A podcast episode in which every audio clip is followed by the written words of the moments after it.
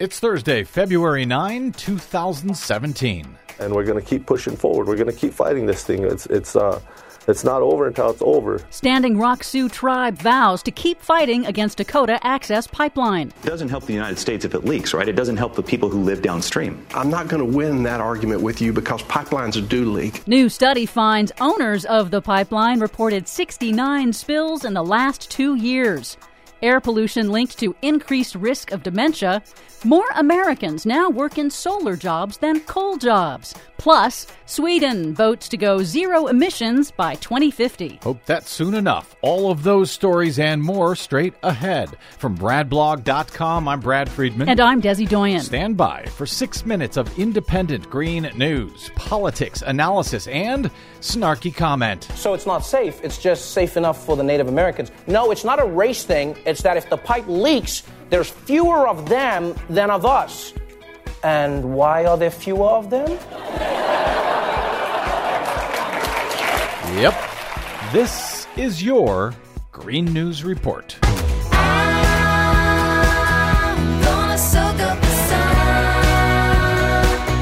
Okay, Desi Doyen, things are not looking good uh, up in North Dakota. Nope, there is bad news for the Standing Rock Sioux tribe. The U.S. Army Corps of Engineers, under the direction of the Trump administration, this week suddenly reversed course and granted the final easement needed for completion of the controversial Dakota Access Pipeline, allowing it to cross under the Missouri River near the Standing Rock Sioux tribe reservation in North Dakota, an easement that the Corps had previously denied under the Obama administration. The reversal halts a pending environmental impact assessment and further consultation with the tribe, which has fought the pipeline for years with massive protests and in the courts because it threatens their sacred sites and their water supply. Remember, the pipeline had originally been routed away from the majority white city of Bismarck for that exact reason. In an interview with Democracy Now!, Tribal Chairman David Archambault vowed to challenge the decision in court. Our treaty rights are violated, our human rights are violated, the federal laws are being violated, but we need to get that out there. We need to be heard by decision makers, and um, it seems like the process is trying to expedite and, and facilitate something that's unlawful. The tribe has vowed to challenge the decision in court on the grounds that the environmental impact statement was wrongfully terminated. The pipeline company says construction will start immediately. Of course it will, because to hell with the rule of law, to hell with those Native Americans. They don't deserve clean water and sacred grounds. Protests in solidarity are again erupting against the pipeline around the country, including at local offices of banks that are invested in the pipeline. In the wake of the Army Corps decision this week, the City Council of Seattle voted unanimously to divest more than $3 billion held with Wells Fargo, becoming the first major city in the country to sever ties with a bank because of its investment in the Dakota Access Pipeline. Go get get 'em, Seattle. And they were followed shortly thereafter by Davis, California. Nice going, Davis. And inspired by the Women's March, the Standing Rock Sioux tribe and tribes across the country are now teaming up and inviting allies across the country to join them at the Native Nations March. That's on March 10th in Washington, D.C., and held with satellite marches around the world. A lot of marching lately. Going to be a boon for the shoe industry. And now a new study released this week backs up the Standing Rock Sioux tribe's concerns over the pipeline. An analysis of federal and state records done by the Louisiana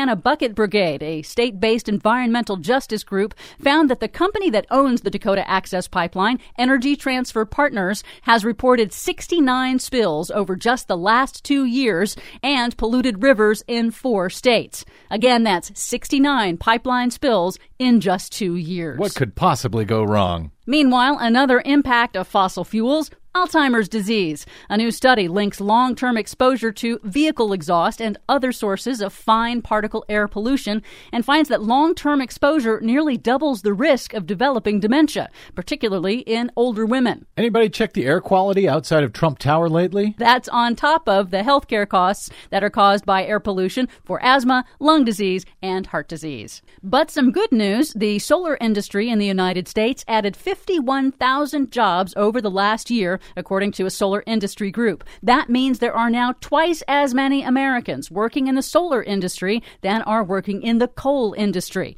Solar now accounts for one of every 50 new jobs in the United States. Don't tell Donald Trump. And China is moving even faster. In 2016, China doubled its total solar capacity in just one year.